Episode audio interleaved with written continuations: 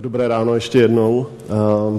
Honzovi ještě jednou taky poděkuji za to, že způsobil to, že několik nocí a večerů jsem si ujasňoval vlastně, o čem ta firemní komapí kultura je a jak se vyvíjela, protože to, o čem budu mluvit, to, co by pro vás mohlo být nějakým způsobem zajímavý, možná pro někoho z vás trochu inspirující, je, jak se vyvíjeli lidé v Komapu, jak se vyvíjela firmní kultura. A v druhé části budu mluvit o tom, jak jsme se jako majitelé vlastně dívali na firmu a jak se ten náš pohled zprávy firmy měnil a vyvíjel. Takže to je to, o čem budu dnes mluvit. No. Firmu Komap, nevím, jestli kolik vás zná, ale takovýhle byly její začátky. Nevím, jestli to je dobře vidět. Tohle je první fotografie, kterou jsme získali, když jsme vlastně firmu zakládali. A já jsem ji našel někde v šuplíku. To je můj kamarád a vlastně firemní partner Martin. Firmu jsme založili ve třech, absolventi technické kybernetiky a vlastně těsně po škole v roce 1990 se nám podařilo získat zakázku na 5230 korun, což byl dostatečný business case, aby jsme šli a založili firmu a půjčili si peníze na dva počítače PCAT, jeden z nich je na obrázku, a začali nějakým způsobem intenzivně pracovat a vyvíjet elektroniku za 5230 korun. Spolu s tím já mám takový dva malý příběhy v hlavě s tím založením. Když jsme šli a zakládali jsme bankovní konto, tak jsme stáli na poříčí a nalevo byla Česká spořitelna, která se tehdy orientovala na živnostníky. Napravo byla ČSOB, která se tehdy orientovala na firmy jako ČKD a Škodovka a podobný velký. My jsme měli ty 2000 korun v kapse, teď jsme říkali, kde si to konto založíme. Tak jsme se zasmáli, říkali jsme, jdeme do ČSOB, zakládáme velkou firmu. A druhý příběh, takový mini, byl, když jsme dodali to zařízení, tak já jsem volal té paní a říkal jsem, jestli to funguje. A říkala, funguje to, perfektní, pošlete nám fakturu. Večer jsem volal Alešovi a říkal jsem, hele, Aleši, nevíš, co to je? a ale říkal, nevím, ale nemáme na to čas. Druhý den jsem volal té paní a říkal jsem, víte, další zařízení vám dodáme, ale fakturu na to, na to jako nemáme moc čas. Ta paní byla velmi tolerantní a vůbec nám tehdy hodně lidí pomáhalo. Tak říkala, kluci v pohodě, ale až budete chtít peníze, pošlete mi fakturu. Tak jsme celý večer studovali, jak se píše faktura, což se ukázalo jako docela užitečná dovednost dalších 25 let. A um, nakonec jsme to nějak dali. A přestože ty dva příběhy jsou relativně jakoby triviální, tak my jsme se podobným způsobem rozhodovali dalších 25 let. Kdykoliv bylo před náma rozhodnutí, jestli ehm, jako povedeme tu firmu směrem k růstu a povedeme tu směru k, směrem k velké firmě, tak jsme prostě tohle rozhodnutí udělali a všechny další rozhodnutí, například když jsme viděli první peníze, 200-300 tisíc, jsme všechny peníze vložili do výstavy v Hanovru. A jeli jsme na výstavu v Hanovru. Nebo jsme nikdy nekupovali, dlouhou dobu jsme nekupovali domy a neinvestovali jsme do výroby, investovali jsme primárně do marketingu, prodeje, vývoje, rozvoje zákazníků. V případě zákazníků, ať ten zákazník chtěl cokoliv, i když se to zdálo nějakým způsobem ze začátku trochu absurdní, tak jsme se mu snažili dodat. A tímhle způsobem jsme vlastně firmu 25 let rozvíjeli. Tohle je druhá taková fotka, kterou jsme sehnali, protože ze začátku jsme vlastně neměli moc zakázek, neměli moc peněz, tak jsme objížděli firmy a říkali jsme, nepotřebujete něco řídit, nepotřebujete nějakou elektroniku. A ČKD řeklo, tady máme motor, ten motor vyrábí elektriku, vyrábí teplo, ale neumíme ho řídit. Nechcete ho kluci řídit?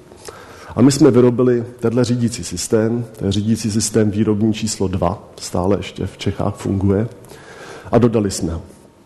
Pak jsme vzali zlatý stránky a říkali jsme, ale kdo ještě vyrábí řídící, kdo ještě vyrábí motory. A objeli jsme všechny firmy v Čechách, které vyrábí motory. Pak jsme jeli do Polska a říkali jsme, kdo tady vyrábí motor. A zase jsme objeli všechny firmy. Takhle jsme postupovali, až jsme se dostali tam, kde jsme dneska.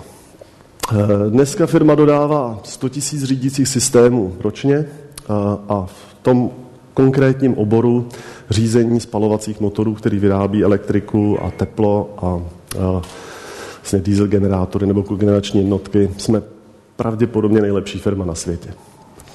Tohle jsou typické aplikace, eh, například řízení eh, elektrárny v Austrálii, která vyrábí elektriku pro doly, doly zlatý, nebo uh, nějaký super rychlý katamaran mezi Tasmánií a Austrálií, kde zase je potřeba spoustu elektriky. Nebo tamhle nahoře je elektrárna u textilky v, v Indii, která zase vyrábí elektriku. A to jsou takové naše prostě typické aplikace, které děláme. Máme 250 zaměstnanců, z toho 100 ve vývoji a zhruba 80 v pobočkách v zahraničí.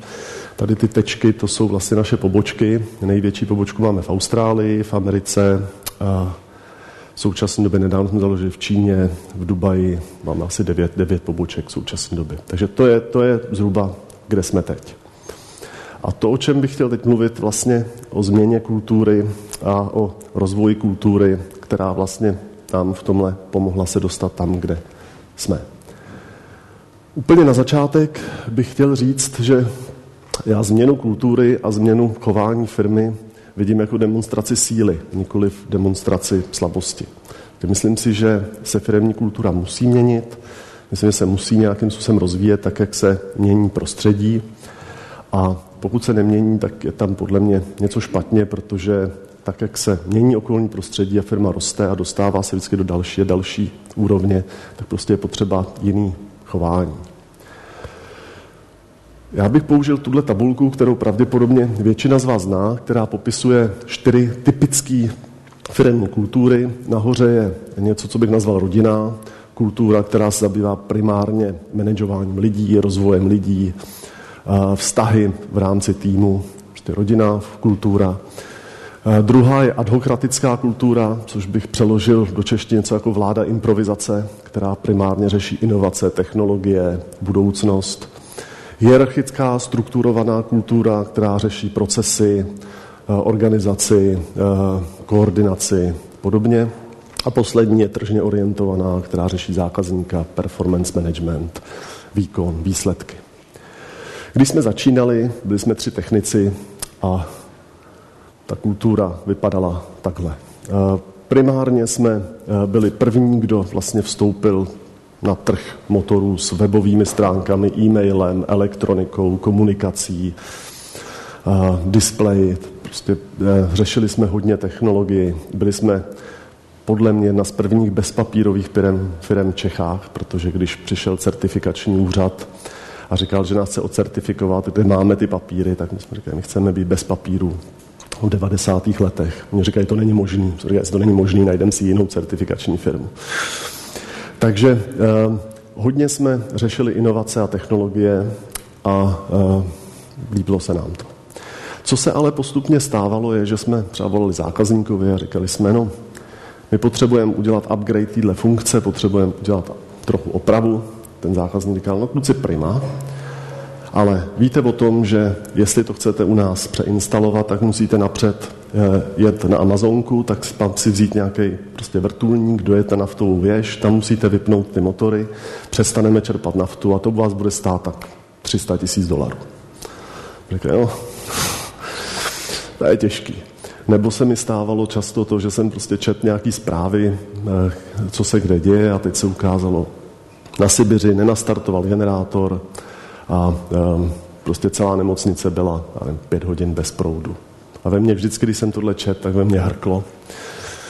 Takže to všechno vedlo k tomu, že jsme postupně uh, prošli všema možnými, všemi možnými certifikacemi a tu firmu jsme uh, ocertifikovali nejenom pro přes ISO 9000, ale přes všechny námořní registry a námořní certifikace a spousta zákazníků k nám jezdila a, a vlastně si ověřovala naši kvalitu firmy typu Caterpillar nebo Cummins nás navštěvovali a ujišťovali se, že prostě vyvíjíme a vyrábíme tak, jak aby ta kvalita byla zajištěná. A to vedlo k tomu, že ta kultura se nějakým způsobem posunula. A posunula se tak, že prostě jsme mnohem víc se zabývali nějakými kontrolními mechanismy a procesy, abychom tu kvalitu zajistili, což zákazníka uspokojovalo a zákazníci byli spokojeni, ale naši programátoři tak chodili a říkali, jo, pořád samý papírování. A rozhodně, hm, říkali, ta firma už, už, už, už není to, co bývala, už to není ta inovativní, dynamická firma, už tady je spousta prostě procesů, který musíme dodržovat. Nicméně, přestože uh, jsme se posunuli, tak jsme postupně zjišťovali, že, že eh, naši zaměstnanci vlastně chodí do práce rádi. My jsme jim důvěřovali, dávali jsme jim hodně samostatnosti. Um, nejenom, že jsme si ve firmě tykali všichni a že jsme spolu chodili na snídaně a vyřešili řešili jsme spoustu věcí a že měli hodně důvěry v nás a uh, že nějakým způsobem jsme vytvářeli uh, příjemnou kulturu. Ale kromě toho taky jsme pořádali spoustu vlastně uh, akcí společných, kde jsme třeba zavřeli na tři dny firmu a jeli jsme na hory, všichni, 150 lidí. Nebo jsme pořádali v létě akce, který jsme říkali Coma River, kdy zase rodiny a všichni jsme jeli společně na vodu. Na co jsem hodně pišnej, co organizujeme doteď, je Comap Ocean Race. Je to teda v Chorvatsku, ale vlastně 60-70 lidí ve svém volnu, ve své dovolené, za svoje peníze, prostě odjede do Chorvatska na týden a tam nějakým způsobem závodíme.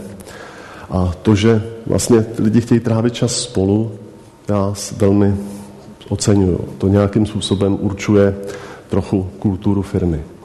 Já jsem vždycky byl přesvědčen o tomhle Baťovém výroku, který říká, vemte mé stroje a nechte mé lidi a postavím do roka novou továrnu, ale vemte mé lidi a nechte mé stroje a už se z toho nespamatuju. Tak tohle je něco, co jsem Eh, co věřím a co jsme hodně ve firmě prosazovali. No a postupně jsme zjišťovali, že já jsem si vždycky myslel, že to je normální, ale postupně jsme zjišťovali, že to není úplně normální a že eh, v tom našem přístupu jsme relativně výjimeční. A e, naši zaměstnanci nám to taky dávali pozitivně najevo, takže když jsme e, se zúčastnili zaměstnavatele roku jako akce, tak jsme ji vyhráli. Prostě zpětná vazba od našich eh, zaměstnanců. Poprvé jsme, myslím, byli třetí, potom jsme byli druzí a další rok jsme byli první v Čechách eh, se spokojeností a motivovaností zaměstnanců. A byla to naše, je to naše konkurenční výhoda, takže eh, jsme zjišťovali, že zaměstnanci například od konkurence chtějí pracovat u nás, protože prostě se jim u nás líbí a jim u nás příjemně. Takže když bych postupně. Eh, ještě jsme chtěli jednu věc, k tomu se zmíním.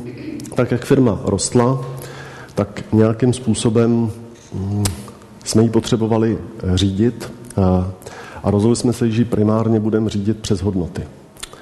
Vydefinovali jsme hodnoty, vydefinovali jsme vizi, misi eh, a tohle je poslední verze našich hodnot.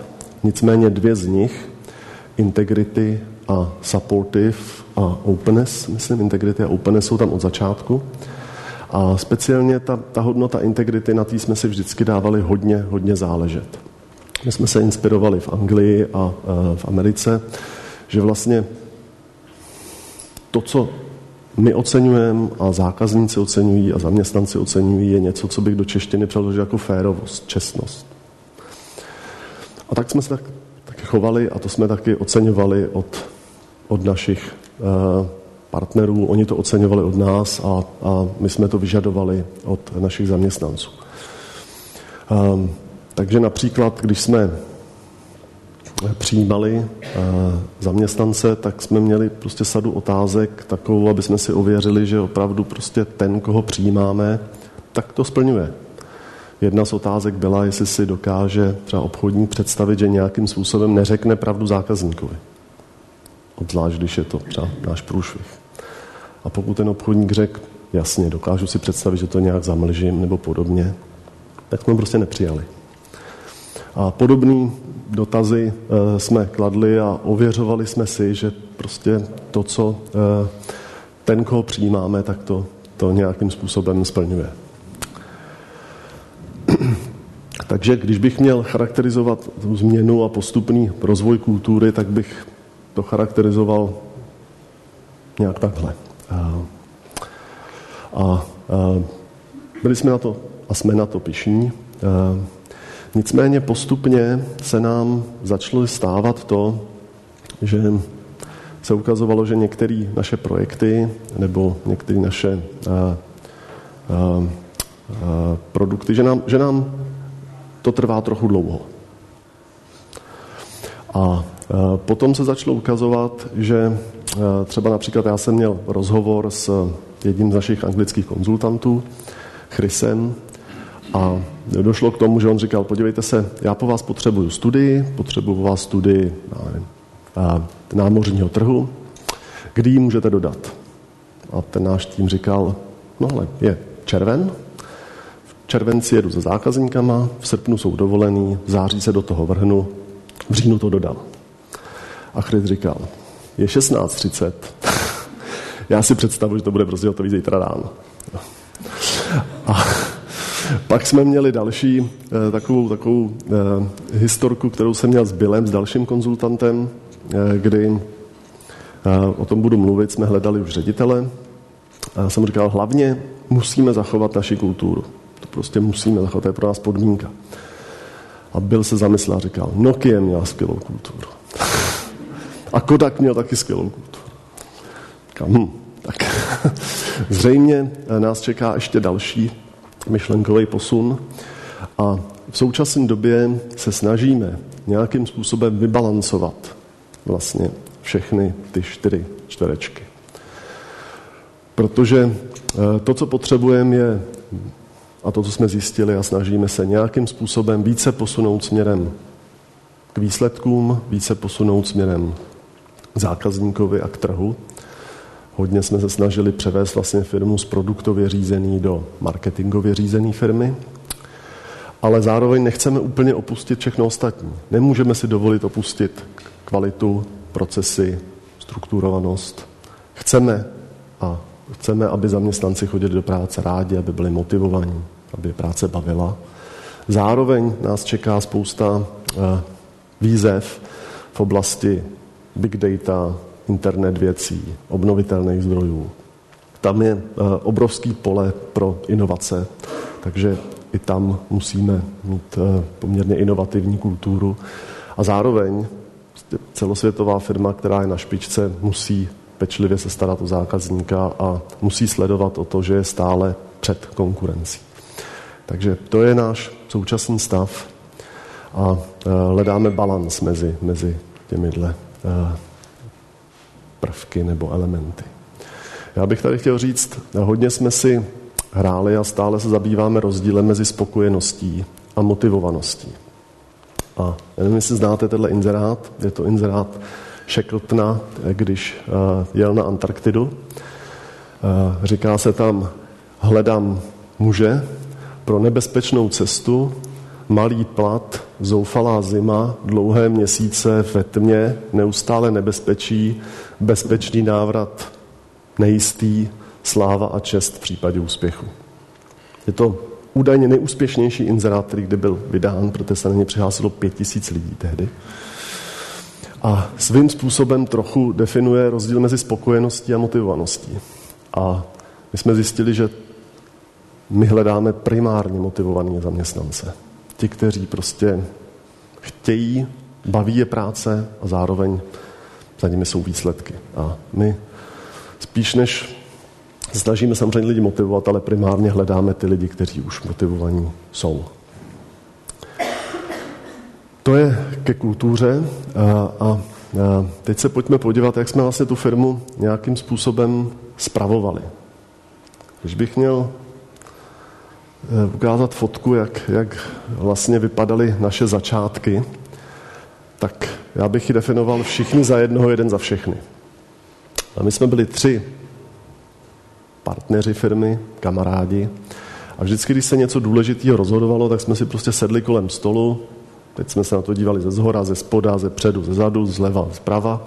Nakonec jsme se rozhodli doleva.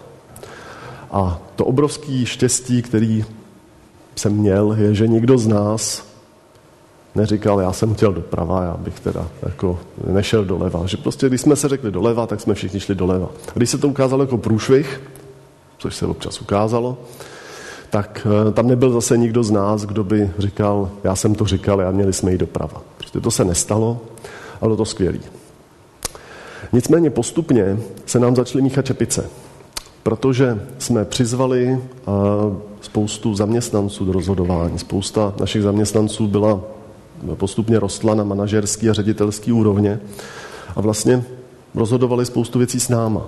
A my jsme míchali strategický, provozní, majitelský rozhodování, všechno v jednom pytli.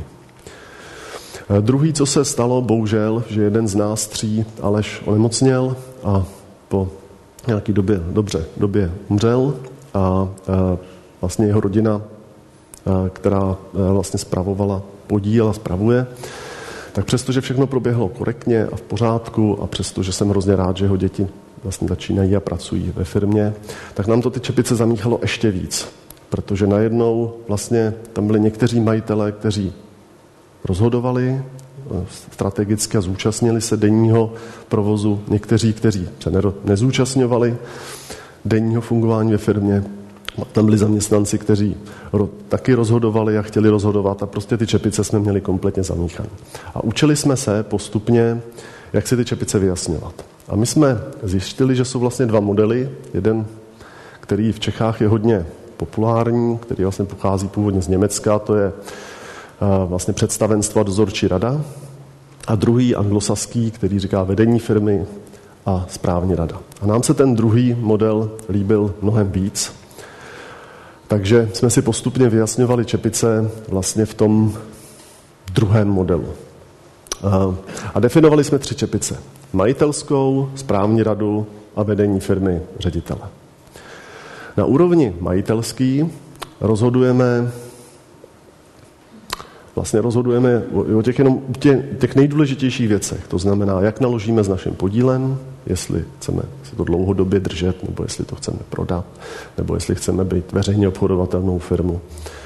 Jak budeme dlouhodobě nakládat s dividendama a my říkáme, většinu peněz chceme investovat do firmy a jenom relativně menší množství dividend nějakým způsobem chceme rozdělovat. A, a jak principiálně ta firma eh, by měla vypadat. A na úrovni majitelů my jsme stanovili v podstatě jenom pět nějakých základních podmínek. Jedna je ta, že chceme, aby ta firma byla užitečná, protože jsme pišní na to, že firma dělá svět trochu bezpečnější, dodává elektriku tam, kde není, nebo když tam zrovna není. Dělá svět zelenější, protože máme spoustu projektů, kde vlastně přecházíme na různý alternativní paliva nebo umožňujeme Eh, firmám a motorům vlastně fungovat na alternativní paliva, biopaliva nebo kombinace v současné době motorů, baterek, eh, větrní elektrárny, solárů. Takže, takže jsme pišní na to, že nějakým způsobem trošku děláme svět zelenější a bezpečnější a chceme to nechat. Je to naše podmínka. Druhá podmínka je, že říkáme, že chceme, aby do firmy zaměstnanci chodili rádi, a že chceme, aby ta firma byla vzorem v tom, jak je zpravovaná, vedená a řízená pro ostatní firmy. Třetí říkáme, že spíš než lokální, hodně rozkročenou firmu chceme mít globální, ale niž firmu, která bude špičkou ve svém oboru, byť je úzký. Čtvrtý, že říkáme, že chceme dlouhodobost, spíš než krátkodobí výsledky a že pokud firma bude třeba časem veřejně obchodovatelná, tak to bude spíš taktické a cesta k jejímu růstu než strategický exit. A to je asi všechno. Takže to jsou podmínky, které si stanovujeme na úrovni majitelů a jsou zhruba přesně takhle daný a nic víc. Naopak role ředitele a vedení firmy je ta tu firmu řídit. To znamená být zodpovědnost za výsledky, mít zodpovědnost za strategii, mít zodpovědnost za plány, budgety, vnější zastupování, rozvoj zaměstnanců, nějaký balans mezi zaměstnanci, zákazníky a majiteli, hledat optimální balans. To je, to je role ředitele a vedení firmy. A co je tedy role správní rady? Takhle vypadá, asi nahoře jsou fotky stávajících členů správní rady.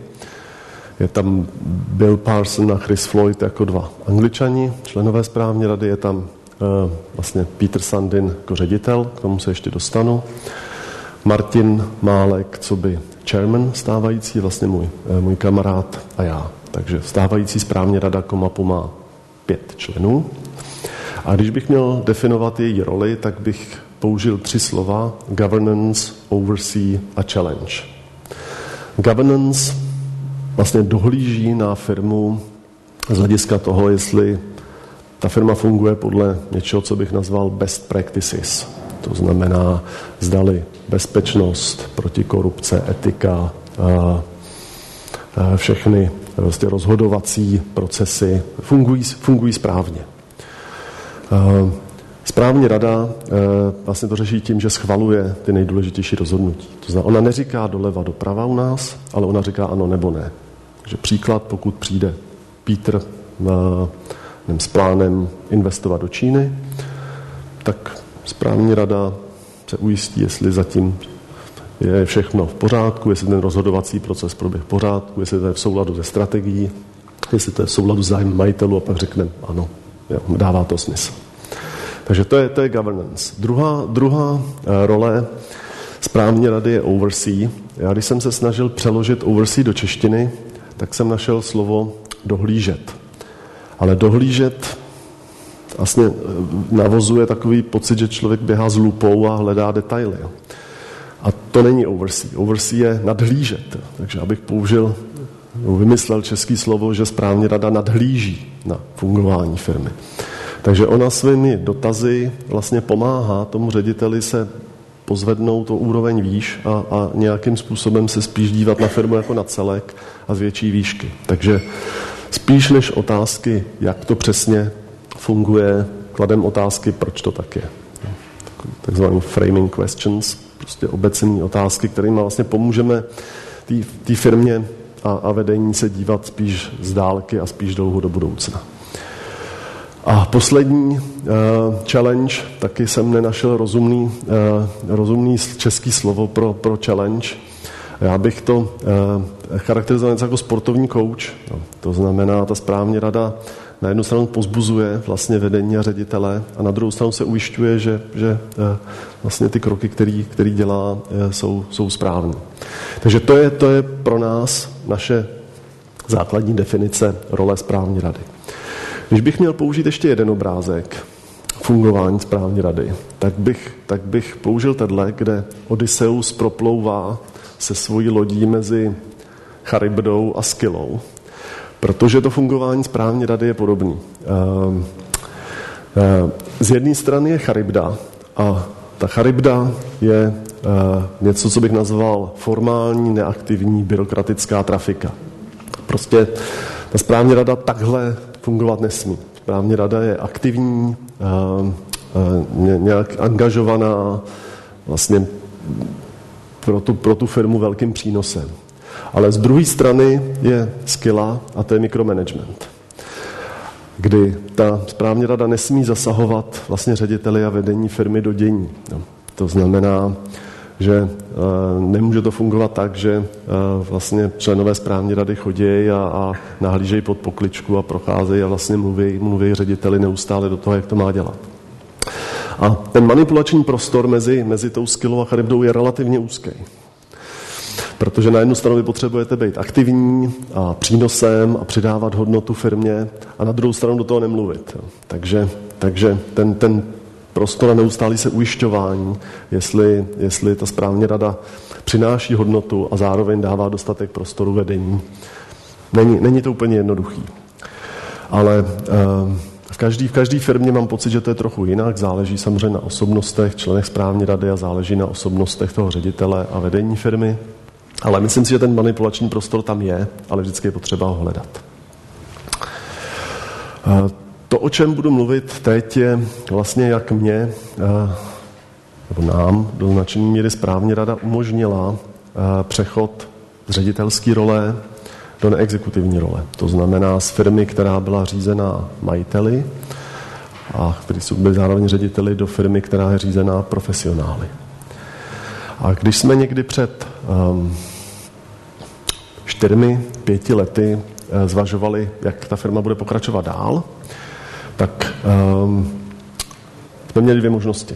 Buď to znovu investovat, znovu uh, vlastně firmu nadále rozvíjet, anebo jet dolů. Já jsem přesvědčen, že neexistuje jiná cesta pro firmu, než buď to trochu riskantní nahoru, anebo cesta dolů. Prostě cesta udržovat tu firmu na nějaký, nějaký úrovni, tak podle mě neexistuje. To je největší riziko a největší riziko je nepřijmout žádný riziko pro firmu. Takže my jsme se nějakým způsobem rozhodli, že půjdeme tou první cestou a, a tu cestu jsme charakterizovali finančně. My jsme tehdy měli něco k jedné miliardě obratu, takže my jsme řekli, budeme mít 4 miliardy. Pak jsme ji eh, charakterizovali nějakým způsobem i po stránce lidí a motivace a toho, jak ta firma bude vypadat. A já jsem na to tehdy použil zhruba tenhle obrázek. Říkal jsem, já bych chtěl, aby firma vypadala takhle. Extrémně motivovaní, extrémně profesionální lidé na palubě, nejlepší technologie a firma, která projíždí bouřema a zároveň eh, velmi rychlá a před konkurencí. A když jsme se na ten obrázek dívali, a já jsem se na ně díval, tak jsem si postupně začal klást otázku, jestli jsem schopen takovouhle firmu řídit. A dospěl jsem k názoru, že, že ne. Že na to je potřeba už někdo, kdo si prostě tímhle prošel, kdo už to Volvo Ocean Race jel několikrát, kdo už řídil velkou technologickou nadnárodní globální firmu. A že sice uh, učení se chybama je prýmá, ale, ale, jenom do určité velikosti. Takže jsem šel za Martinem a říkal jsem mu, hele, budeme hledat ředitele. A Martin, protože je moudrý muž, tak říkal, tak jo, budeme pomalu hledat ředitele. Když jsem to potom říkal všem kamarádům a známým, tak uh, tam si všichni klepali na čelo a říkali, přáti se se pomát. Proč teď, když jste vlastně na vrcholu, budete hledat ředitele? A čím víc já jsem poslouchal ty argumenty, proč, tím víc jsem dospěl k názoru, že to musím udělat. Právě to na vrcholu mě tehdy uh, k tomu dokopal. Já jsem říkal, to je právě ono, já, já, když už jsem na vrcholu, tak už je jenom cesta dolů. Takže uh, jsme začali brát vážněji a vážněji a hledali jsme nějaký konzultanty, který by nám poradili, jak vlastně na to. A právě s Billem jsme se začali bavit a uh, byl, který už vlastně si prošel několikrát a pomáhal technologickým firmám najít ředitele, tak já jsem říkal, jaká je doba, jestliže za tři, čtyři roky bych chtěl mít prof, jakoby ředitele, kdy začít? A byl se zamyslel a říkal, za sedm dní. tak jsme začali hledat ředitele. A protože naše mantra je smrt kutilům, eh, tak jsme k tomu přistoupili poměrně jako zodpovědně, protože pokud, pokud tenhle projekt bychom podělali, tak fakt máme problém. Takže celý ten proces vlastně hledání ředitele u nás zastřešovala správní rada. Správní rada vytvořila něco, co jsme nazvali Nominating Committee, skupina lidí, která skutečně se zabývala ničím jiným v podstatě než, než hledáním ředitele. Martin vedl vlastně Nominating Committee a je, byl to pro něj projekt na dva roky. Já bych řekl polovinu času a většinu energie vlastně to zabralo.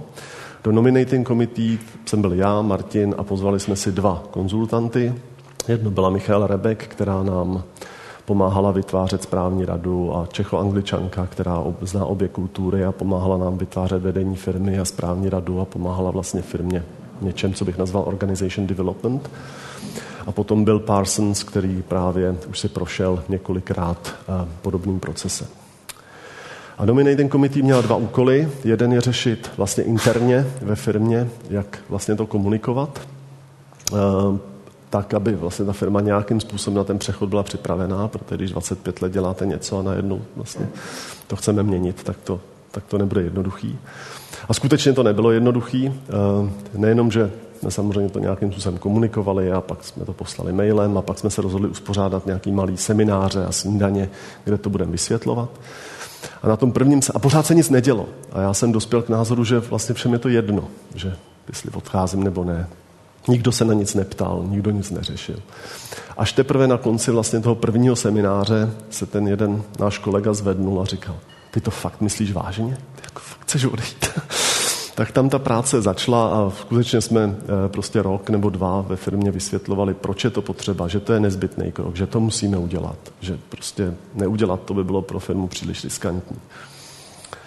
No a druhé, druhý krok je, že jsme si vybrali externí executive search firmu, a nakonec volba padla na Egon Zender, paní Martu Kovalskou tady v Praze, která vlastně nás tím celým procesem provedla, protože se celkem rychle ukázalo, že my nemůžeme, eh, že nenajdeme nikoho ve firmě, eh, což byla škoda, ale, ale jestliže jsme chtěli tu firmu posunout o úroveň výš, tak jsme prostě takového člověka ve firmě nenašli, který by měl zkušenosti s globální technologickou firmou.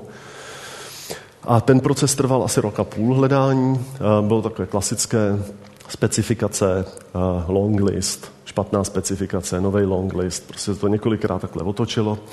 A e, po zhruba roce, roce a půl jsme našli Petra Sandina, Švéda, e, který e, už se prošel vlastně několika velkýma, většíma technologickými firmama a se kterým jsme se domluvili.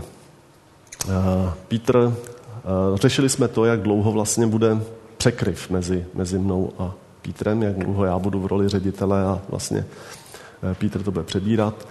Náš počáteční plán byl, že to bude rok, ale na základě eh, právě podnětů od eh, těch našich poradců jsme to významně zkrátili na tři měsíce a já musím říct, že po měsíci jsem v podstatě neměl co dělat.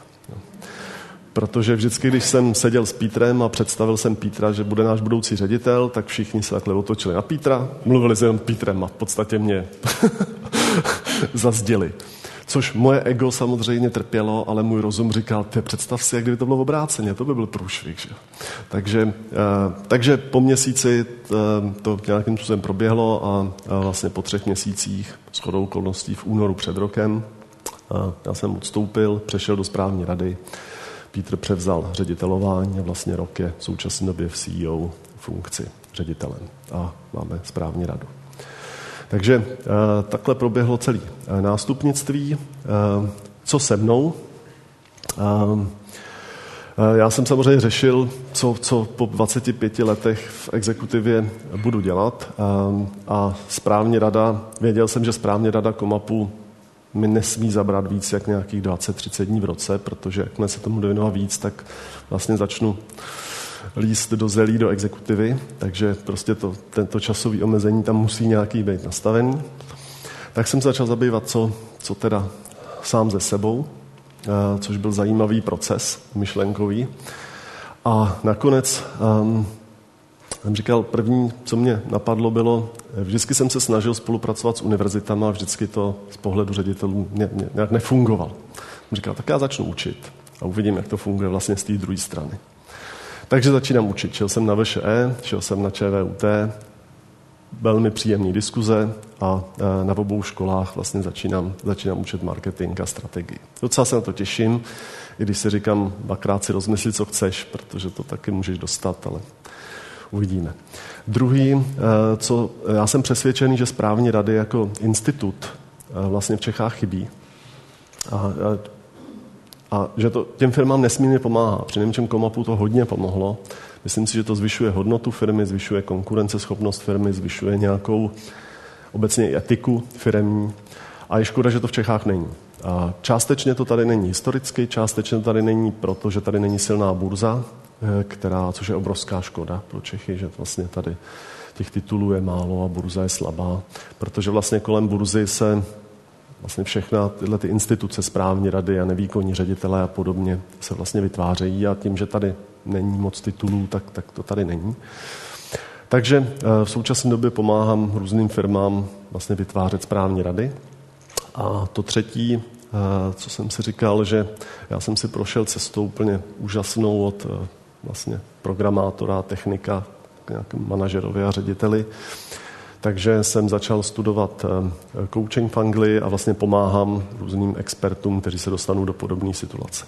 A poslední rok to dělám a je to úžasný a, a líbí se mi to a, a baví mě to.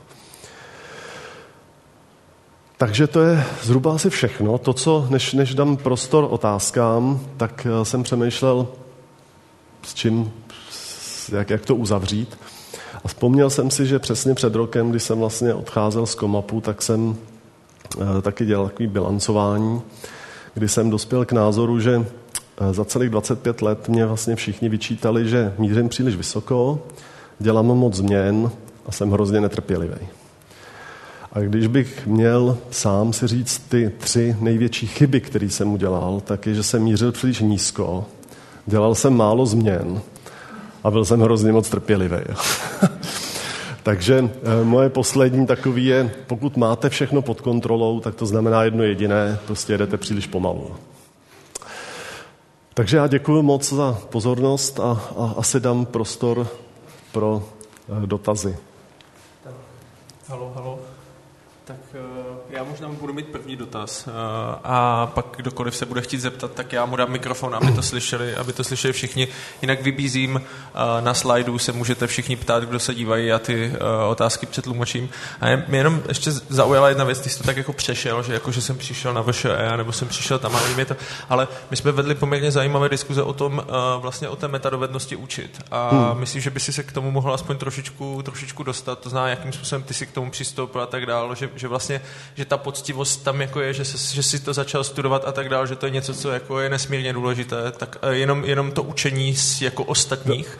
No, no já když jsem vlastně mm, začal učit a začal jsem si to zkoušet a eh, na obou univerzitách celkem mi umožnili nějakým způsobem prostě začít přednášet, tak jsem zjistil, že, že kompetence manažera, kompetence ředitele jsou úplně jiný, nebo hodně jiný než kompetence učitele. Takže já jsem zjistil, že vlastně moc učit neumím. a zjistil jsem to poměrně rychle, takže teď se vlastně učím učit. A je to docela zajímavý. A myslím, že, to, ne, že mi to bude nějakou dobu trvat. Ale mě to samozřejmě překvapilo, protože já jsem si vždycky říkal, no tak když člověk manažer, tak asi umí, umí učit a ono houbele se ne, neumí. Takže, takže to bylo takový zajímavý poznání že, že vlastně učit je poměrně jako významná, významná dovednost, kterou se člověk musí naučit. A, ke školám, no, je, to, je to zajímavý svět, je to úplně jiný svět a já pevně věřím v to, že e, co je důležité, je vlastně propojovat ty dva světy. Propojovat svět biznisu a propojovat svět e, učení a univerzit a podobně. A že to zatím moc, moc neumíme, že vlastně jsou to zatím dva hodně oddělené světy a že to, že studenti pracují, vlastně spousta studentů pracuje a zjišťuju, že 99 téměř procent studentů vlastně pracuje v podstatě na plný úvazek. Ale že to ještě neznamená, že mají praxi, že oni v podstatě nepropojují to, co se učí s tím, s tou prací. Takže si myslím, že tady je obrovský pole pro nějakým způsobem zlepšování, jak ze strany školy, zaměstnavatelů, studentů, rodičů, aby vlastně k tomuhle, k tomuhle začalo víc docházet, aby se propojovala vlastně ta, eh, to, co se ty studenti učí s tím, s tou, s tou praxí. A, a to, to, to, bude, to bude výzva. Tomáš Lukačovský. Ja by som sa chcel opýtať, keď ste vravili, že ste mali možnosť buď byť lokálnou, široko rozkročenou firmou, ale, alebo fokusovanou hmm. globálnou. Aký je veľký ten trh, jak vyberáte? Že to, že to je nižší jako segment? Jak, jak je veľký globálně světový? Ten náš trh, my máme zhruba, zhruba 15% tržního podílu. A vlastně e, naše konkurence, to jsou v zásadě dvě další, dvě další firmy, tak um, mají podobný, podobný podíl, něčem mi trochu větší, něčem oni trochu větší. Ostatní jsou buď to malinký firmičky, anebo jsou to uh, produkty, vlastně těch, těch bespouk produkty těch firm. Ale my máme zhruba 15%. A ten trh se vlastně bude během dalších 15 let hodně měnit, uh, protože právě přicházejí obnovitelné zdroje, přicházejí internet věcí, to je prostě věc, která zásadně zamíchá kartama Eh, big data, to je další věc, která zamíchá vlastně řízením. Takže to je obrovský pole pro, eh, pro eh, to, kam růst. A speciálně obnovitelné zdroje, kdy vlastně začíná docházet k tomu, že ceny solárních článků nějakým způsobem klesají už pod cenu nafty. To znamená, že už ve spoustě míst nebudou jenom motory, které budou vyrábět elektriku, ale bude to kombinace motorů, baterek, větrní elektrárny, solární článku. Nevím, odpověděl jsem?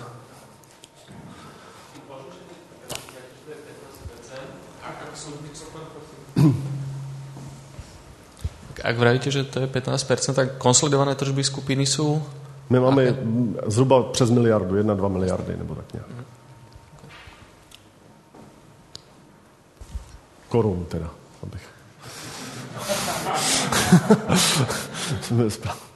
správné měně.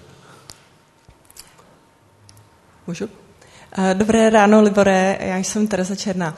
Moc krát děkujeme za velmi poutavé a napínavé vyprávění o vaší životní cestě. Mně se to hrozně líbilo. Já bych se chtěla zeptat, jaké jsou ty vaše vnitřní motivátory, ten, ten hnací motor, co vás posunovalo jako dál, rychleji, víš, co vás na tom vlastně nejvíc baví? Já nevím. já, já, fakt ne, já fakt nevím.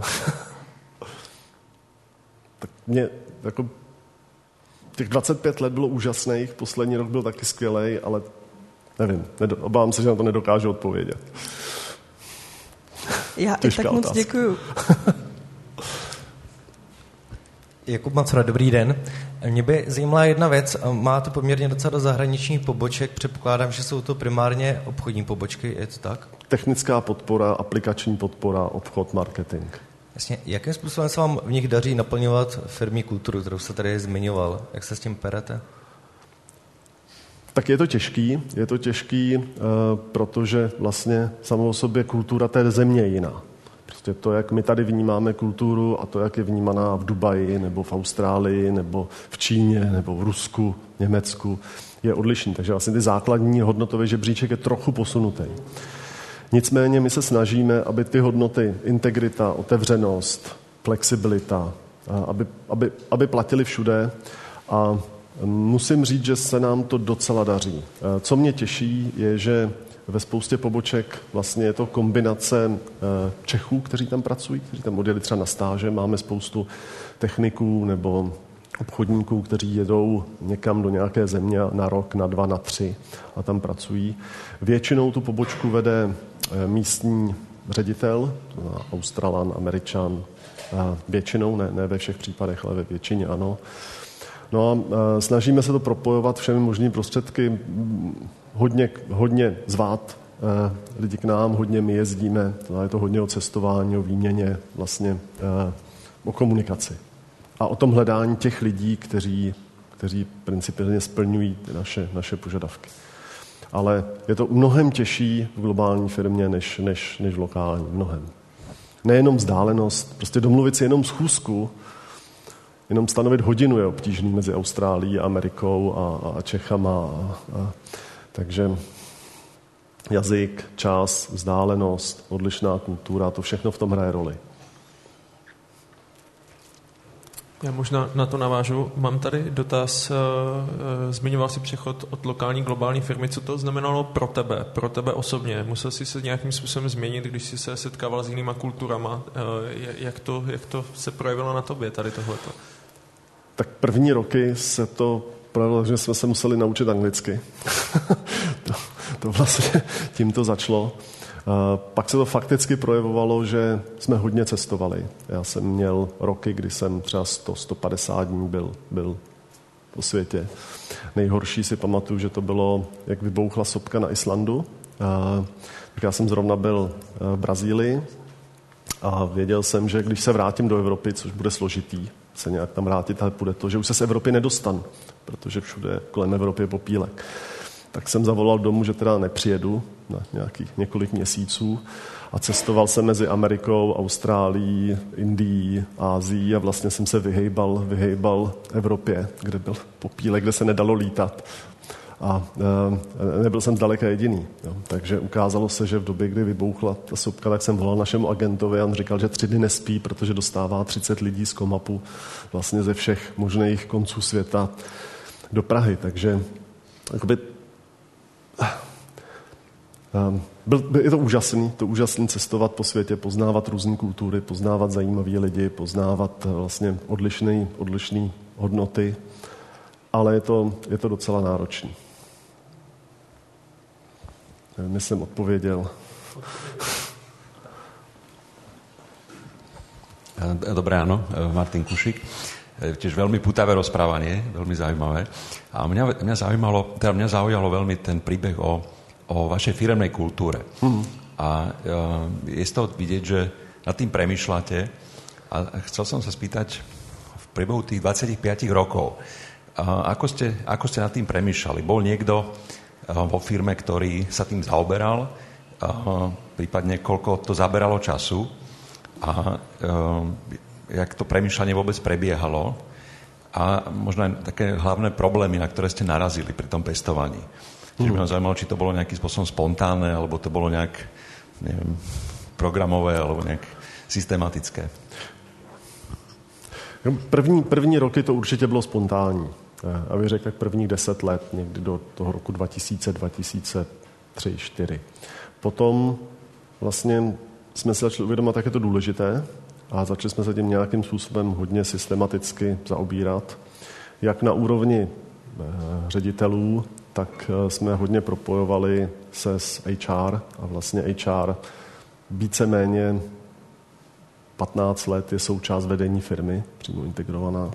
A dost často jeden z nás byl HR ředitel. A, a vlastně jsme to, hodně jsme to řešili, jsme docela dost poradenských firm, který nám nějakým způsobem pomáhali, různých konzultantů a snažili jsme se vydefinovat, kde jsme, kde chceme být, kde chtějí být naši zaměstnanci a podobně. Takže jako byla to posledních, jak řekl, že posledních 10-15 let je to docela jako systematická práce, kterou jsme tomu věnovali.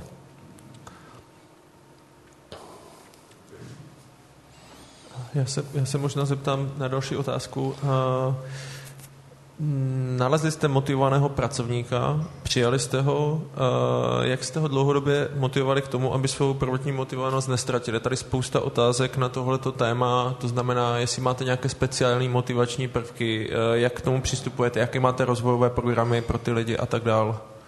Tak to se hodně, hodně vyvíjí. A, a poslední dobou um, um, přemýšlím, kde začít, protože to je povídání na, na, na, na, na relativně, eh, no o tom se můžeme bavit je, dlouho. Je to, je to a, a, a, spousta dotazů, takže klidně takže, si tomu povídání. Eh, primárně, jak jsem říkal, primárně najít teda eh, lidi, kteří jsou motivovaní.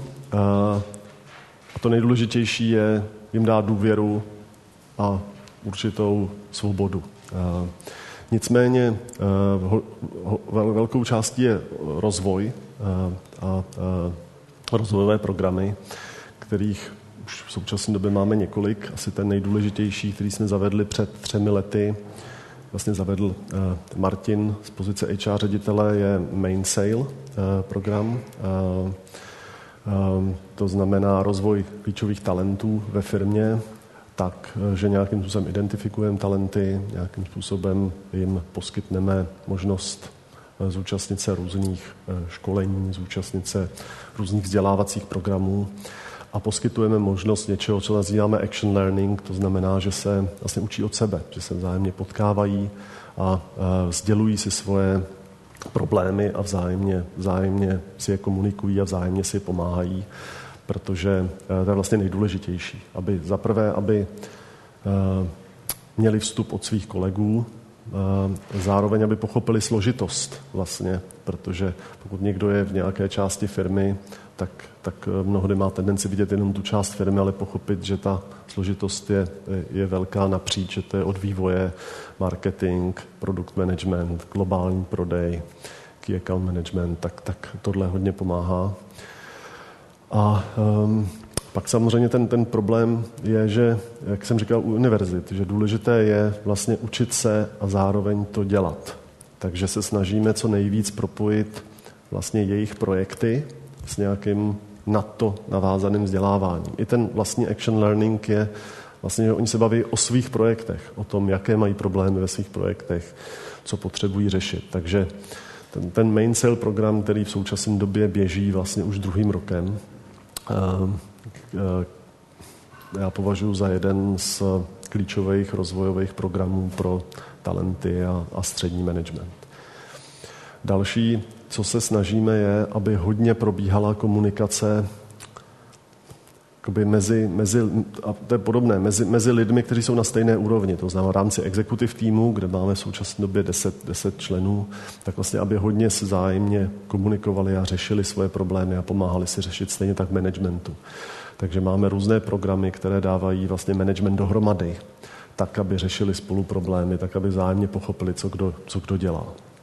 Vlastně učení, já jsem přesvědčený, že učení se nemůže oddělit od, od praxe. Že jediná cesta je vlastně něco dělat, začít něco dělat, teď se tam k tomu začít něco učit pak se něco dělat, pak se učit. A vlastně skombinovat a poskytnout těm lidem to možnost to dělat lépe a lépe. A to já považuji za klíčový. Pak máme samozřejmě další to, co uh,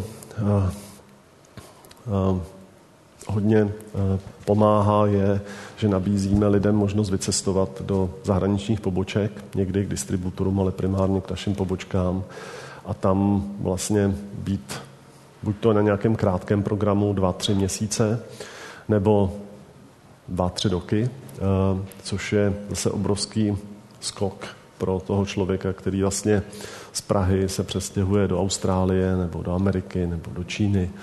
A teď tam vlastně tři roky je ve styku s zákazníky, řeší problémy, tak se vrátí plně někdo jiný.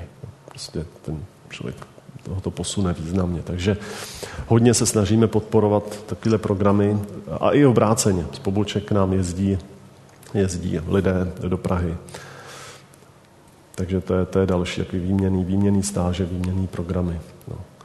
A pak jsou individuální, individuální rozvojové programy a individuální eh, kurzy. Tak o, tom, o tom by se asi dalo povědat hodně dlouho. A ještě, ještě tam je jeden dotaz. Jestli při náboru zaměstnanců používáte externí agentury nebo máte vlastní nábor, nebo jak ten nábor vlastně jako probíhá, jak, jak, jak na tu loď dostaneš ty, ty správné lidi nebo je dostáváš? Tak um, vlastně um, spolupracujeme s několika uh, externími agenturami, ale, ale přijímáme i lidi sami, i podporujeme naše zaměstnance, aby doporučovali a přicházeli s dalšími. Zase na to máme několik programů. A ty pohovory, takovou závěreční samozřejmě dějou v Komapu, eh, eh, takže a je to podle, podle důležitosti a velikosti pozice, je to, něko, je to série, série pohovorů, málo kdy je to jenom jeden. Je vždycky, eh, klíčový rozhodnutí dělá samozřejmě ten manažer, který toho člověka přijímá, ale máme tam i vlastně vždycky někoho z HR, kdo vlastně ten pohovor vede. A je to zase kombinace, eh, kombinace. A o tom, jak ten pohovor vést, a to zase o tom by se dalo povědat hodně dlouho, eh, protože jsme si dlouho budovali nějakou metodiku, jak pokud možno relativně rychle zjistit, že ten člověk zapadá do našich hodnot. Ale zase na druhou stranu, jak identifikovat skuteční talenty a jak řešit, pokud prostě hm, tedy jsou skutečně třeba technologicky na výši, ale jejich komunikační dovednosti nejsou tak ideální, jak i tohle, jak, jak i tohle řešit nebo šéfovat. Takže i tady, tady uh, máme spoustu, spoustu programů a to, jak asi ty lidi přijímat. Ten, ten nábor, myslím si, že ten vlastní nábor je skutečně série dvou, tří, čtyř pohovorů, aby jsme se ujistili, že ten člověk je skutečně ten správný. Dobrý den. Já se chtěl zeptat na tu uh, smrt kutilů. Z čeho, no. to vychází, z čeho to vychází a co to pro vás znamená?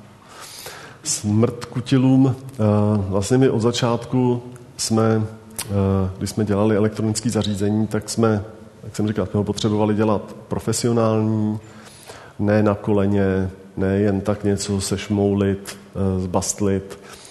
Když jsme dělali já nevím, ať už design značky nebo design produktů nebo podobně, tak vždycky buď to, eh, to děláme pořádně, eh, tak, aby to splňovalo určitý standardy, a nebo je lepší to nedělat, a nebo je lepší to koupit. Takže i smrt kutilům často je o tom, že se snažíme některé věci nakupovat, což je těžký. Jako myšlenkově to je velmi těžký se smířit s tím, že tohle neumíme a nebudeme dělat. První takový těžký rozhodnutí bylo pro nás výroba vlastně po pár letech my jsme řešili, že buď to tu výrobu uděláme pořádně a budeme do ní investovat miliony a miliony, a nebo ji nebudeme dělat vůbec. A dospěli jsme k tomu, že ji nebudeme dělat vůbec, že ji budeme kompletně outsourcovat. Právě to bylo jedno z toho, že prostě se to nedá nějakým způsobem všudlit. A pro nás to bylo klíčové rozhodnutí, kdy jsme vlastně předali výrobu. A, a tak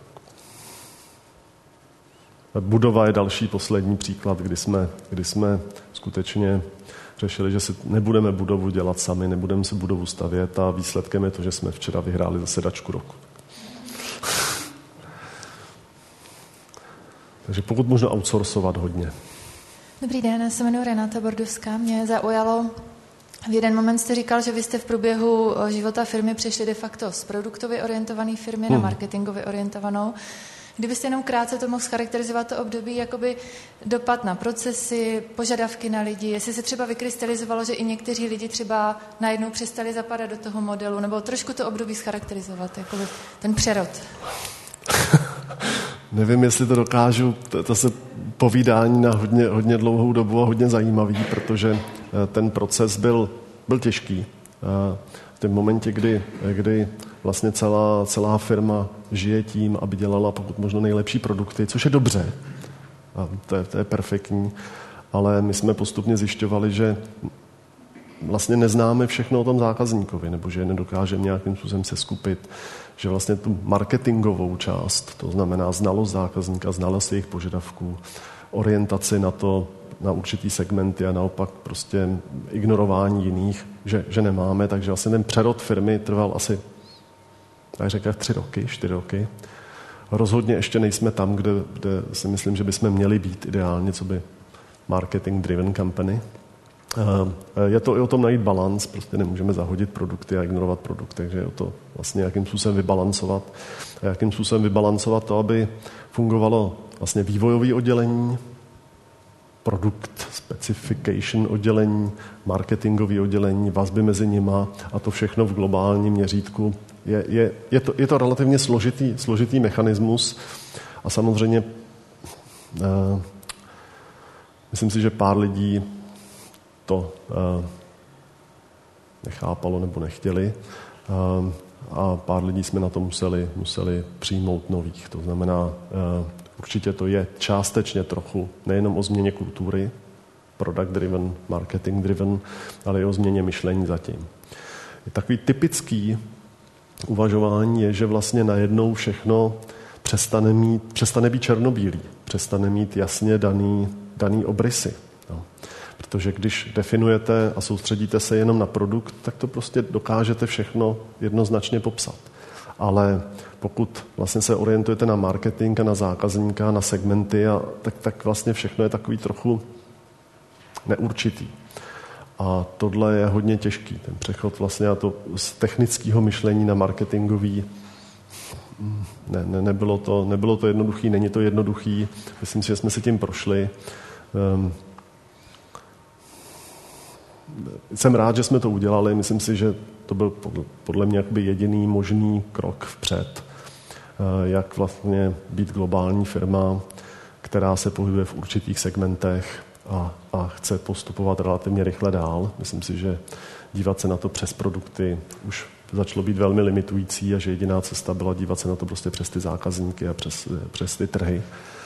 Ale ten krok byl mnohem složitější a těžší, než jsem si, jsem si myslel. A říkám, o tom by se dalo asi povědat, povědat dlouho. Dobrý den, ja som Tino. Uh, ja by som sa chcel vrátiť ešte k tej správnej rade. Mm. Uh, my sa totiž uh, máme malé firmy a snažíme sa niečo obdobné, o, oveľa menej formálne vybudovať v podstate nejaký taký poradný orgán aj my. Preto sa chcem spýtať, jednak či s máte skúsenosti aj nejakého také, niečoho takéhoto v menších firmách alebo v menšom rozmere a ako, či ste niečo takéto možno využívali aj predtým, ako sa skutočne ten, tá správna rada formálne vybudovala a, a existovala, čiže nejakí mentori, radcovia alebo niečo obdobné. Jo, já si myslím třeba v Anglii správní rady mají i relativně malinký firmy, které mají 10-15 lidí. Třeba to nemá statut správní rada, ale má to statut něco, co je nazval advisory board, takže to nemusí mít ani jako právně eh, ten statut eh, správní rady se všej odpovědností a se vším. A já si myslím, že důležitý je se to začít učit. Začít to dělat, začít to učit, se, se učit a postupně rozvíjet. Takže tak, jak ta firma roste, tak si myslím, že se může rozvíjet i, i správní rada. Takže pokud máte malou firmu, já bych doporučoval uh, vlastně začít vytvářet něco, co bych nazýval advisory board, se skupinu lidí, kteří vám budou radit a mentorovat a scházet se a postupně se to učit, tak aby se přidaná hodnota zvětšovala a aby aby to začalo postupně nabírat nějaký formálnější a formálnější charakteristiky, ale já určitě, určitě to jde u menších firm a určitě já doporučuji. Já jsem se ještě chtěl zeptat otázka, a když jste hledali nového CEO, jestli jste měli nějaké extra požadavky, nějaký, jako něco, co tady je smysl pro humor, nebo něco takového podobného, aby vám vlastně, jako aby, aby tam zapad, jako, nebo to bylo vyloženě jako kdyby profesní a tak? No, um, měli. Postupně jsme je, jsme je ladili. Uh, jakoby to, že uh, nakonec jsme si třeba vybrali Švéda, tak není úplně náhoda. Uh, my jsme primárně říkali, že budeme hledat v zemích, kde, které jsou známí nízkým egem. Tam, tam třeba jsme začali. Takže jsme dali přednost a hledali jsme primárně v severských zemích. Pak jsme to postupně rozšířili na jakoby, Německo a Anglii, ale byla to jedna z našich požadavek, jakoby nízký ego. Uh, uh, pak samozřejmě tam byly ty požadavky, globální přesah, technologický přesah a podobně, a, a znalosti a zkušenosti. A takový jeden zajímavý požadavek, který jsme říkali, že aby, aby ten člověk zapadl, musí je hodně outdoorově orientovaný. Ideálně jsme říkali buď lyžař nebo jachtář nebo něco, něco podobného, protože vlastně celá firma tím žije, celá firma buď to jezdí lyžovat, jachtit na vodu, na hory, podobně a máme tam spoustu akcí a, a, a tak jsme říkali, to, to by bylo ideální, kdyby přišel prostě někdo, kdo tuhle tu kulturu taky nějakým způsobem reprezentuje. No, třeba já si nedokážu představit, že by přišel člověk, který přichází třeba zvláštní pro auta. To je prostě něco, co je úplně pro nás paradoxně motorová firma, ale to je pro nás hodně, hodně, hodně vzdálený.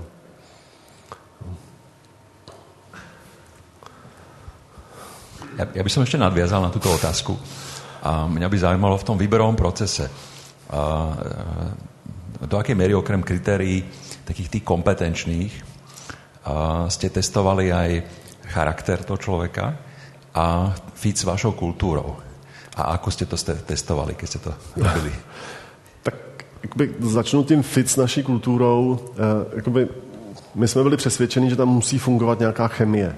Jo? Že se nám s tím člověkem musí dobře pracovat, dobře vycházet, že si dokážeme představit, že spolu strávíme prostě večer v hospodě, že, že, že tam funguje chemie a ta fungovala a to byl pro nás důležitý požadavek. Ta se nedá moc zadefinovat, ale měli jsme na to proces při tom přijímání, že jsme vlastně každý s těmi možnými kandidáty vlastně seděli sám a říkali jsme, ano, s tímhle člověkem se mi dobře baví. Jo, to byla taková jako definice. Dokážu si představit, že, že tam ta...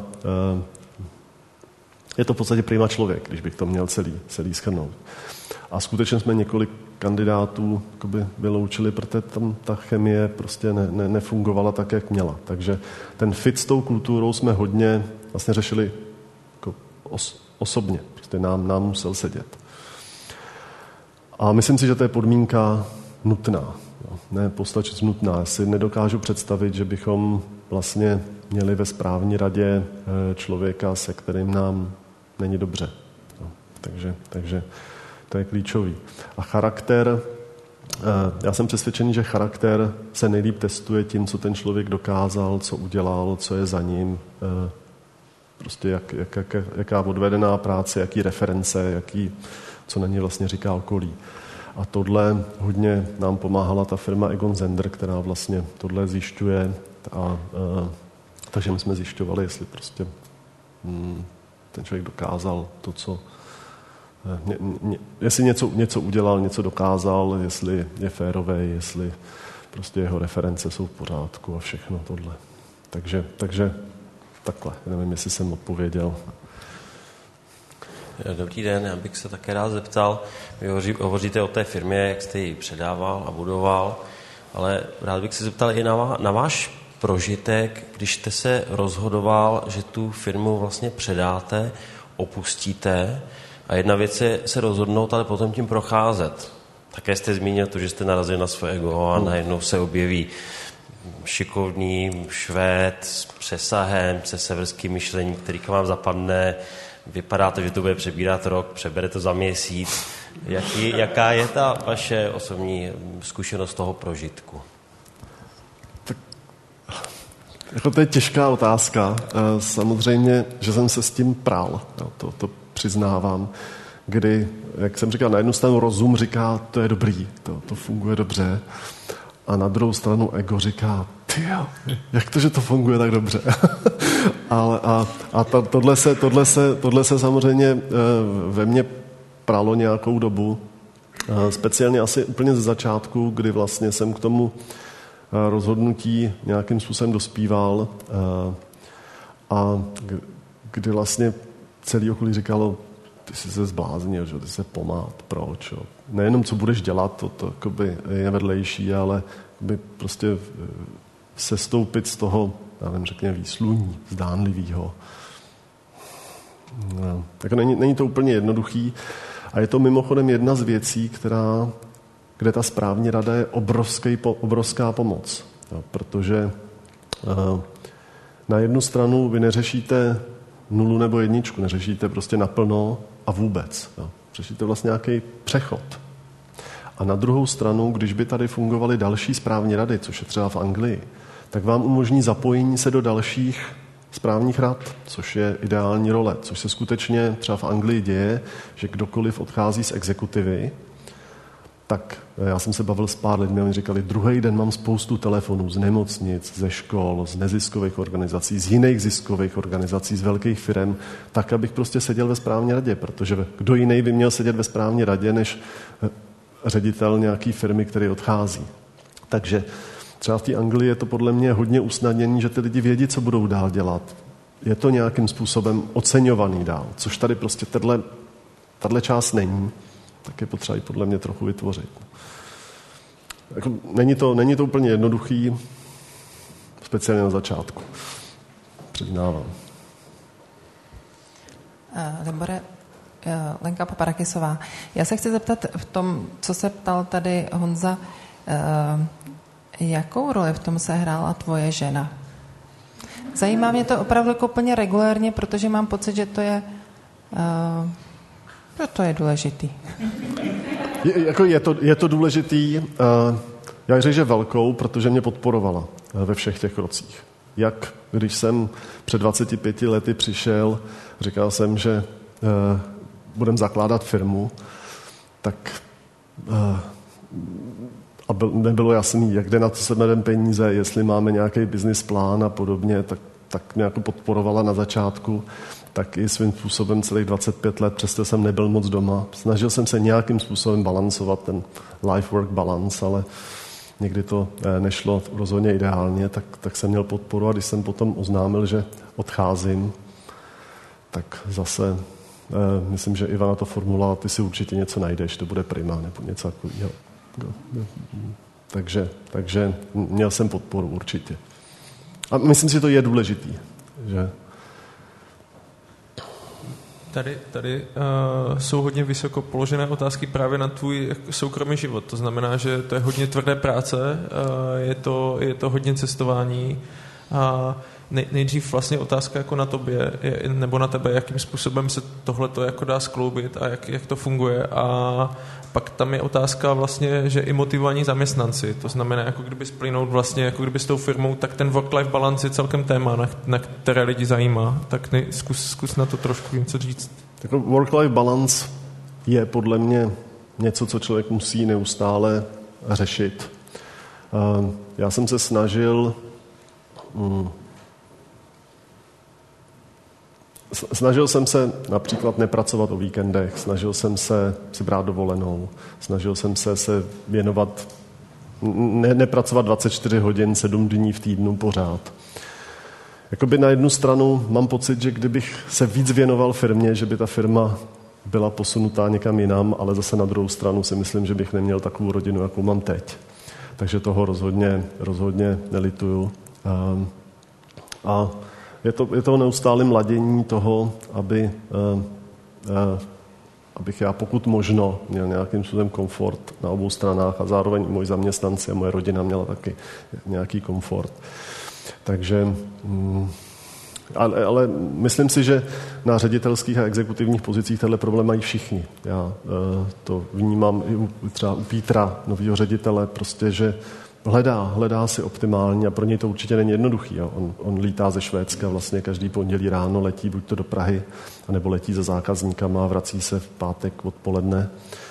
Takže si taky hledá, není to pro něj úplně jednoduchý, hledá si prostě nějakým způsobem to, aby, aby měl rodinu v pořádku, aby mohl se věnovat rodině a bere si prostě třeba, myslím, že má office week jednou za čas, aby mohl prostě pracovat z domova. Já to chápu a podporuju.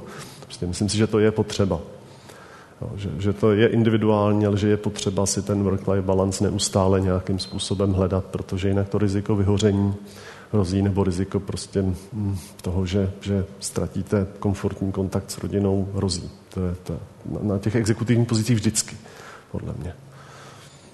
Takže mm, já jsem ho hledal pořád.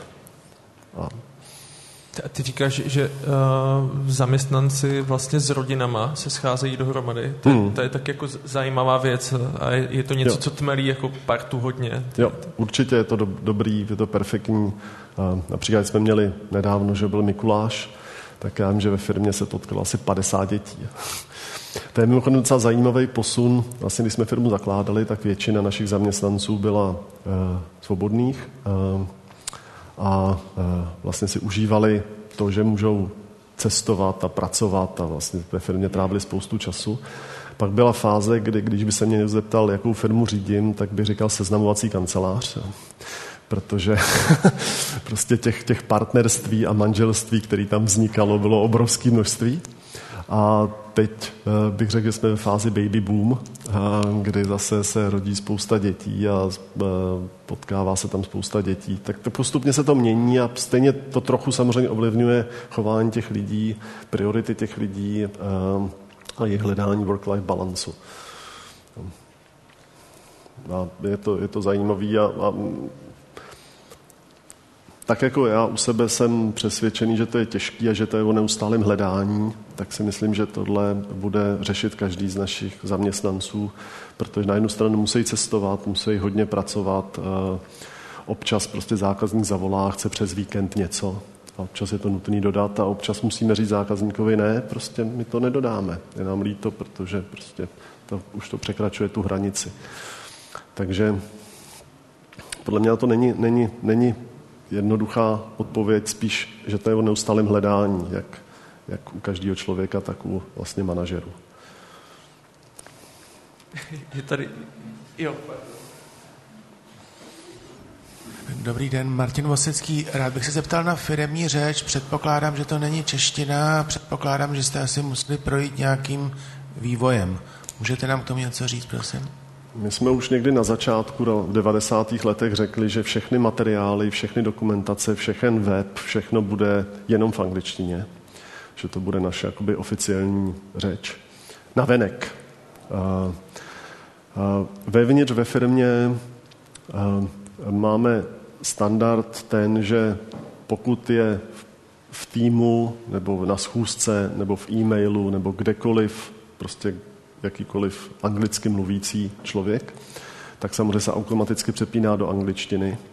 A je, je v tom docela velký posun, protože poprvé, když jsme měli prvního zaměstnance angličana, Darena si tehdy pamatuju, tak když přijel do Prahy, tak jsem se s ním bavil já a, a, a všichni zaměstnanci byli úplně v dalekém koutě a, a, a vlastně se snažili nepromluvit jediný slovo, že by v tom byla anglická chyba a to bylo někdy v 90. letech a teď už prostě naprostou samozřejmostí a těší mě to, že prostě se přechází mezi češtinou a angličtinou a míchá se to a, a jakmile prostě se třeba bavíme české, jakmile tam přijde kdokoliv prostě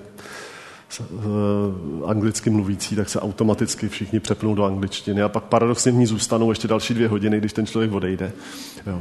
A, a mě to těší, ale nejsme ve stavu, že bychom řekli, když se posílá e-mail mezi dvěma česky mluvícími lidmi, tak musí být v angličtině. V tomhle stavu ještě, ještě nejsme. Už jsme ve stavu, kdy interní dokumentace musí být v angličtině, komentáře eh, k softwaru musí být v angličtině, eh, nějaký provozní dokumentace musí být v angličtině, všechny procesy máme, standardní kodexy, principy, všechno tohle je jenom v angličtině, ale ještě komunikace mezi dvěma Čechy já vidím jako nepřirozenou, nutit, nutit lidi uh, do angličtiny, i když se to posouvá čím dál tím víc, protože všichni jsou si vědomi toho, že když se spolu baví o nějakém problému česky a pak najednou tam přizvou i do e-mailové komunikace nějakého angličana, takže mu to musí přeložit všechno. No. Takže, takže i to se už začíná hodně měnit. No a je to, je to angličtina. Já si myslím, že máme, současně máme 270 zaměstnanců, 208, tak 250 až 280, nevím přesně, a já bych řekl, že nějakých 80, můj odhad, 60-80 je ne, nečeským, nečeským mluvících. No.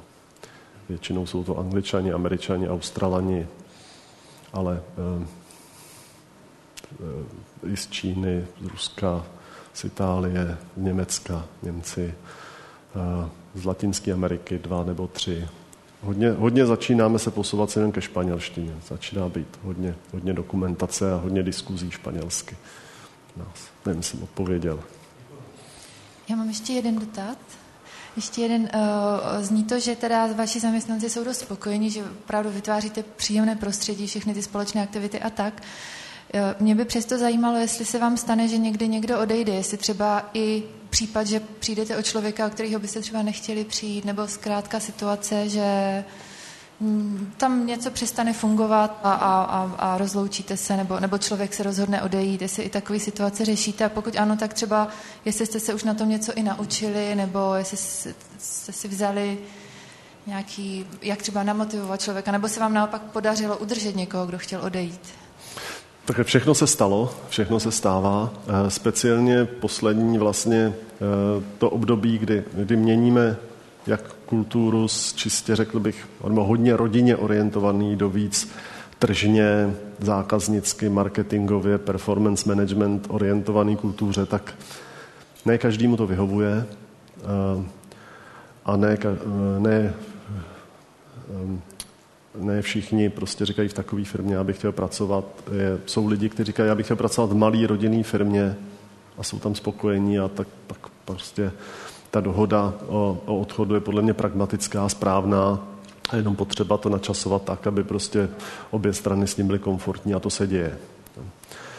Zároveň samozřejmě se, se e, i ten přechod řekl bych, od produktové do marketingové kultury výrazně zvýší složitost ve firmě. E, skutečně složitost problematiky a zase ne všem to úplně vyhovuje.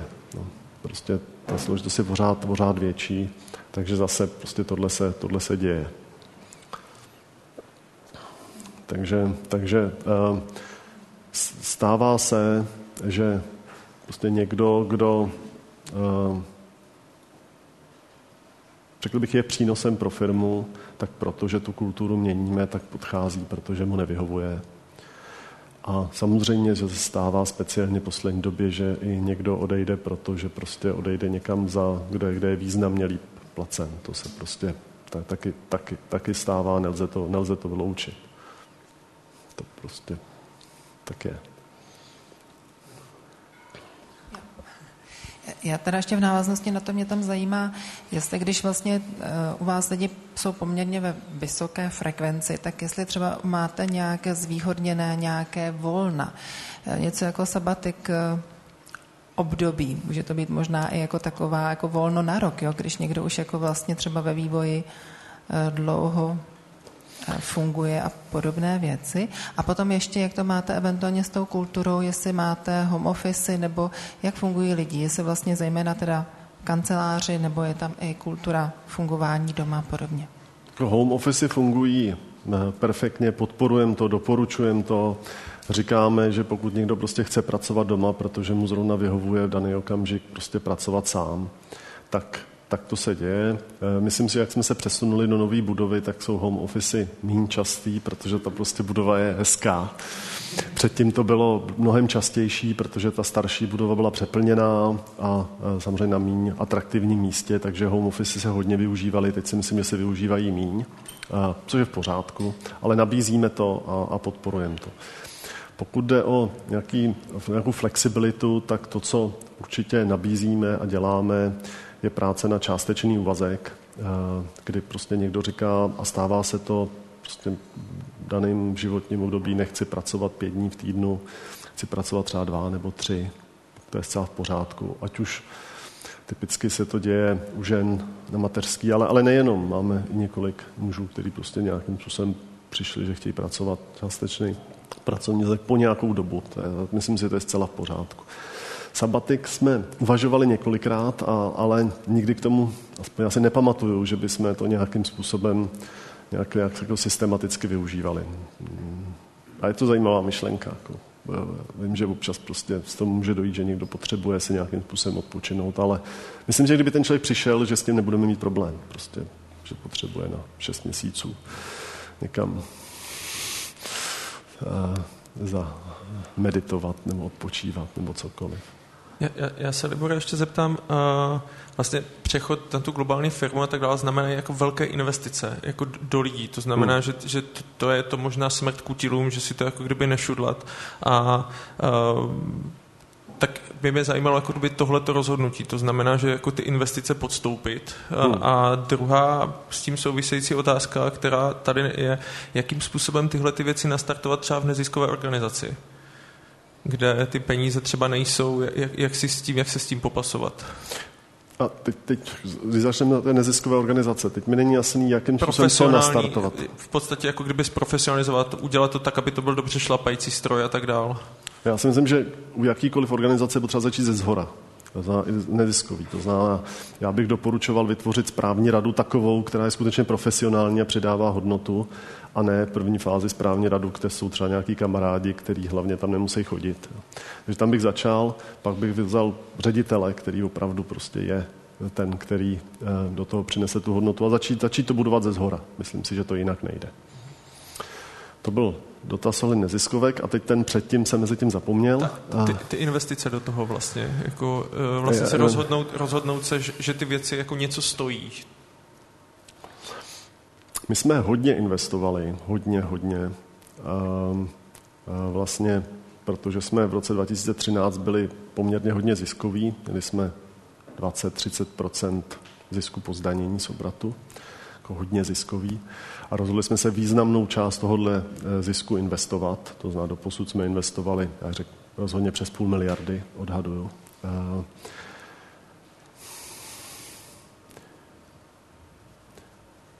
Nevím, nejsem si jist, jestli, jestli to je cesta, kterou bych uh, vždycky doporučoval. Protože myslím si, že je relativně, že, že je hodně riskantní. A pokud se změní vnější podmínky, což třeba v našem případě zrovna se změnily, my jsme začali hodně investovat a v momentě, kdy jsme vlastně šlápli na plyn, tak spadla cena nafty. A pro nás cena nafty je naprosto kritická. Ta nějakým způsobem hodně určuje eh, vlastně prodeje a eh, kredibilitu našich zákazníků nebo prostě nějakým způsobem eh, počet projektů. Jakmile klesne, klesne cena nafty, tak olejářské firmy, těžební firmy, všechny obnovitelné zdroje vlastně přestanou investovat. Takže nám se zastavila spousta investic. Takže my jsme vlastně začali investovat, ale ty prodeje nešly zdaleka tak tak rychle, jak jsme předpokládali. Právě proto se změnily externí podmínky. A to je relativně riskantní. Myslím si, že jsme to ustáli, a, ale určitě to nebylo bez ztráty desítky. Já, já možná, protože už se čas nachyl, já mám na tebe poslední dotaz, než ti poděkuju. Co by si, co by si vzkázal podnikatelům, ať už kteří začínají, nebo kteří mají firmy eh, malé, střední, velké? Jaké, jaké poselství, které by si chtěl říct? Já si myslím, že pokud je o podnikatele, kteří vlastně založili a vybudovali nějakou firmu, ať už je malou nebo velkou, tak to, co já bych doporučil, aby na to nebyli nahoře sami, aby si našli někoho, můžeme to nazývat správní rada, advisory board, někoho, prostě s kým, s kým budou další rozvoj řešit. Protože největší problém pro podnikatele je, že narazí na svůj vlastní strop. Ten strop může být tady, nebo může být tady, ale, ale, ale někde ten strop je. A právě vlastně skupina lidí, kteří nastavují zrcadlo a pomáhají a se kterým se můžou radit, vlastně umožňuje ten strop nemít. Tak jo, tak eh, já ti moc děkuji za super povídání. Uh, Libor Mertl. Děkuji.